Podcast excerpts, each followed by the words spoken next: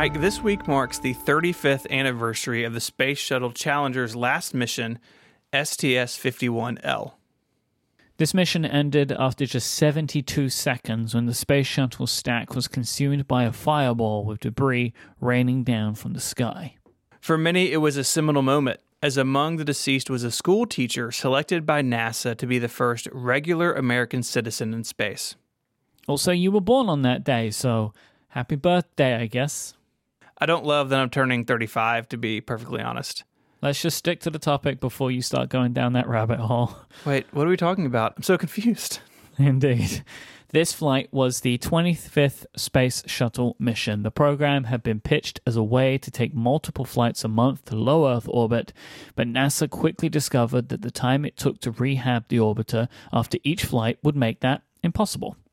That said, by the mid 1980s, much of the public and Congress, who pay the bills, found the shuttle to be a bit boring. As this was years before the start of the International Space Station, what NASA could actually do with such a vehicle was a bit limited. So, to help this, Ronald Reagan announced the Teacher in Space program in 1984, just three years after the first shuttle launched. The program would take applications from teachers from around the country and pick some to become payload specialists on shuttle missions who would teach from space and inspire students. It's a good idea. I mean, you could see. Yeah, it's a great idea. Yeah, it's really cool. Some 11,000 teachers applied, and eventually the field was narrowed to just 10, with Christa McAuliffe being named the first teacher in space in 1985, less than a year before the mission was scheduled to launch. Let's fast forward to the day of the launch. After several delays, it appeared that Challenger would launch on January 28, 1986. That morning was an unusual one at Kennedy Space Center, as the temperature had dropped well below freezing the night before. This left ice hanging all over the launch tower, making every surface slippery. There was concern about falling ice striking and damaging the shuttle's fragile thermal tiles, which were designed to protect the orbiter when it re entered the Earth's atmosphere. So work began to clear as much of it as possible, but the ice wasn't the only concern for engineers. To explain this, we're going to have to talk a little bit about how the Space Shuttle stack was designed. So you have the white orbiter, complete with its huge wings and landing gear. This is the thing you think of when you think of Space Shuttle. Mm-hmm. This was the only part of the vehicle set to go to space and return. The large orange structure it was bolted to was the external fuel tank. This held both liquid hydrogen and liquid oxygen to fuel the three engines at the tail of the space shuttle itself. The two tall white structures on the sides of the tank were the solid rocket boosters, or SRBs. These, as the name implies, are filled with solid fuel. And get this, once they're ignited, you can't turn them off. Like they just burn through all their fuel on their own. SRBs are constructed in stacked segments with large gaskets or O rings placed in the joints between the segments to ensure a good seal. This is important to keep hot rocket exhaust from blowing out the side of the structure. I have a question for you. Mhm. If they were to abort a launch, I guess it's you can't if the SRBs are lit, right? So the shuttle could detach from the fuel tank and the SRBs, and then the uh, range officer could basically blow the SRBs up. They had a, a destruct mechanism in them. Okay. But as as we are going to talk about later, from the orbiter itself, the only way to abort was to land the orbiter. If the orbiter was damaged or began to break up, as is the case with Challenger, there was really no way for the astronauts to escape the orbiter itself. So there was kind of an escape plan, but not a great one. So those O-rings that Stephen mentioned, they were made to be pliable, as the SRB would heat up and expand when lit, so there had to be some give. Engineers had found evidence that some exhaust gases has burned into the O-rings on previous flights, the worst damage being noted a year before in 1985. Some worried that the cold temperatures would make these O rings less pliable and more likely to this erosion, endangering the lives of the crew. However, engineers' concerns were not heeded, and under enormous pressure to launch, NASA let Challenger's countdown continue as expected. And we'll pick up there after the break. This episode of Ungeniused is brought to you by Inside the Breakthrough, a new history of science podcast full of did you know stuff like Did you know that Marie Curie wasn't French? She was Polish, and her father was part of the resistance against the Russians that ruled Poland back then, and he taught her physics in secret in the basement of their house. Inside the Breakthrough explores the idea of a eureka moment. It's historical wisdom mixed with modern insight. Think of it as a history and science show, but some comedy thrown in there too and it's hosted by Dan Riskin. He's no stranger to comedy. He's appeared on many late shows like Craig Ferguson's Late Late Show. If you're intrigued by science and discovery, or maybe just want to have some new fun stuff to talk about over dinner and impress your friends, this is the show for you. Maybe you want to know can you prevent polio by cleaning sheets? Who brought the first elephant to England? Does snake oil actually contain snakes? Was Ignaz Semmelweis a genius or a fool? On the surface, this show is a collection of fun, entertaining, and surprising stories from the history of science, and Dan Riskin digs deeper and connects those old stories to what modern day medical researchers are facing. I listened to an episode uh, on a story of Alexander Fleming's discovery of penicillin and how it highlights how these eureka moments actually take tons of work, even though they appear to happen all of a sudden. I found it really interesting to hear the stories of how these big problems are solved. I liked hearing people's thought processes, and Dan says on the show that they make science come to life, and I really agree. Search for Inside the Breakthrough anywhere you listen to podcasts. We'll include a link in the show notes too. Our thanks to Inside the Breakthrough for their support of this show and all of Relay FM. You know, I'm crazy allergic to penicillin. Didn't know that. It's a shame for you. It's really helpful. If I ever have an infection and we're together, don't jab me with penicillin, please. I don't carry any around, but I'll make sure not to. That's good. Thank you. All right, so let's get back to it. At first, everything appeared to be going well with the Challenger launch. It wasn't until later that it would be discovered that a camera had caught a large plume of grey smoke emitting from the right rock- solid rocket booster just moments after ignition. Then, a little over 30 seconds into the flight, a plume of hot gases was spotted coming from that same SRB. After a few seconds, this erupted into flames. Just over a minute into flight, this trail of fire and hot gases had breached the external fuel tank. And at 72 seconds, the stack started breaking up as the contents of the external fuel tank were. They didn't really explode, but they were engulfed in flame.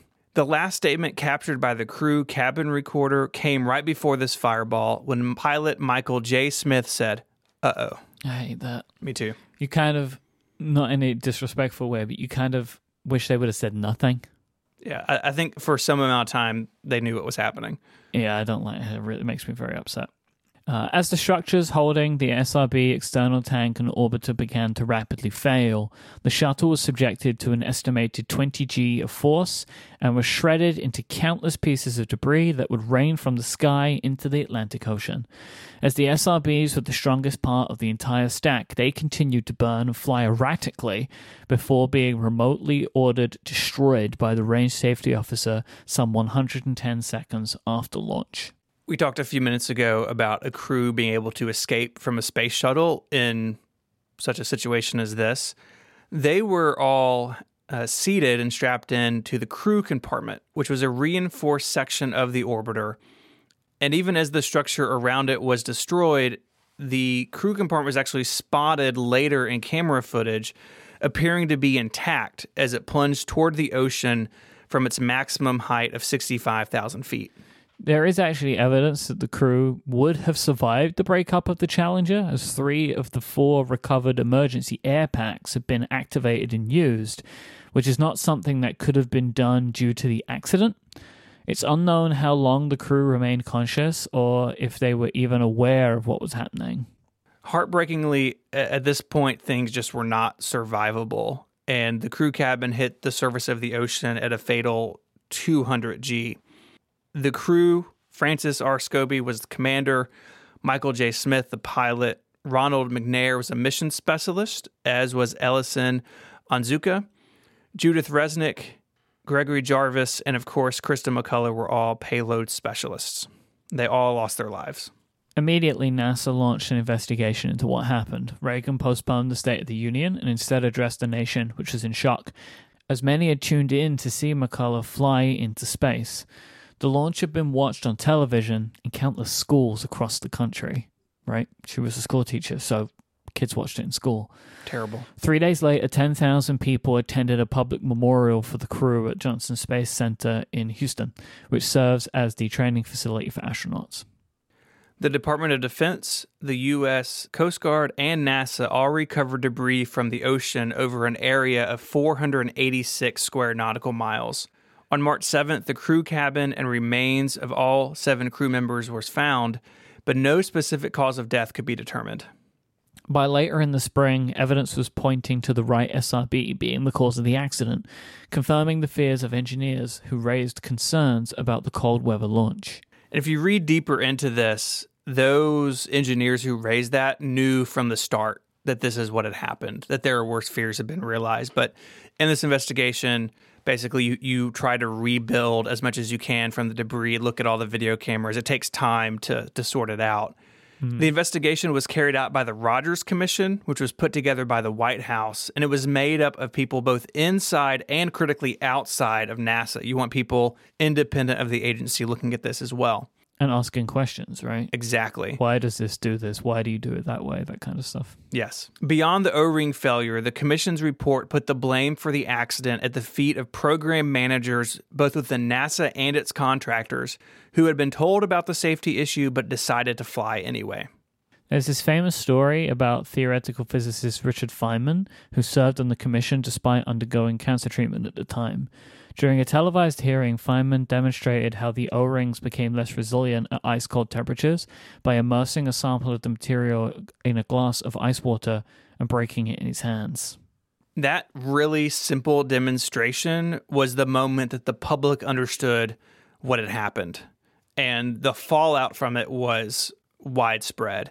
The shuttle program was grounded for almost three years during this time frame. The SRBs were redesigned and safety, technical, and even managerial reviews were all overhauled throughout NASA and its partners. The families of the lost crew members have opened 41 Challenger Centers for Space Science Education around the world, offering hands on exploration and learning opportunities to students, much in the spirit of the Teacher in Space program. I love that. That's really cool. That's the legacy of it. Mm-hmm. The astronauts' names are among those of several other astronauts and cosmonauts who have died in the line of duty. They're all listed on the Space Mirror Memorial at the Kennedy Space Center Visitor Complex in Florida, which, if you have a chance to visit, you should. It's an amazing place to be. If you want to hear a lot more about this disaster, you can actually check out episode 116 of Liftoff. It's my space podcast here on Relay FM that I co host with Jason Snell. We did a much deeper dive into this on 116. There's a lot more here than what we have time for on Ungeniused, uh, so go check that out. If you want to uh, read more about it, links are on our website at relay.fm slash ungenius slash 121. While you're there, you can send us an email with your own favorite weird Wikipedia topic, and it'll go on our list. You can also become a member and support the show directly. You can find us online. The show is at Ungeniused. You can find Mike there as I M Y K E, and you can follow me on Twitter as ISMH. Until next time, Mike, say goodbye. Goodbye. Bye, y'all.